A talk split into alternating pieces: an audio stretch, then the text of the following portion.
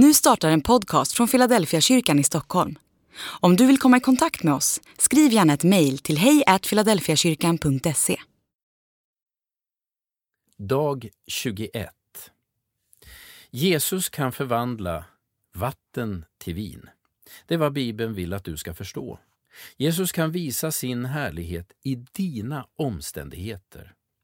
Det som är smaklöst, färglöst och till och med värdelöst kan Jesus förvandla till något kraftfullt, smakrikt och glädjefyllt.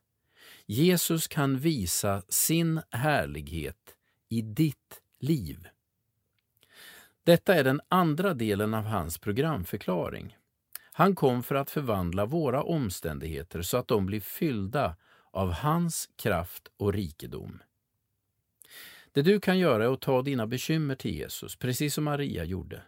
Du kan bestämma dig för att försöka göra det du uppfattar att han vill att du ska göra, precis som tjänarna gjorde.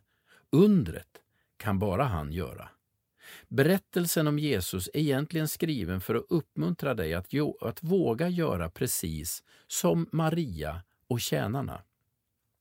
Våga bära dina bekymmer till Jesus. Bestäm dig för att göra det du vet att han vill att du ska göra. Be att Gud gör vatten till vin i ditt liv. Andlig övning. Bär fram hela ditt liv till Jesus. Be att han förvandlar vatten till liv i ditt liv. Be att hans härlighet visar sig i ditt liv.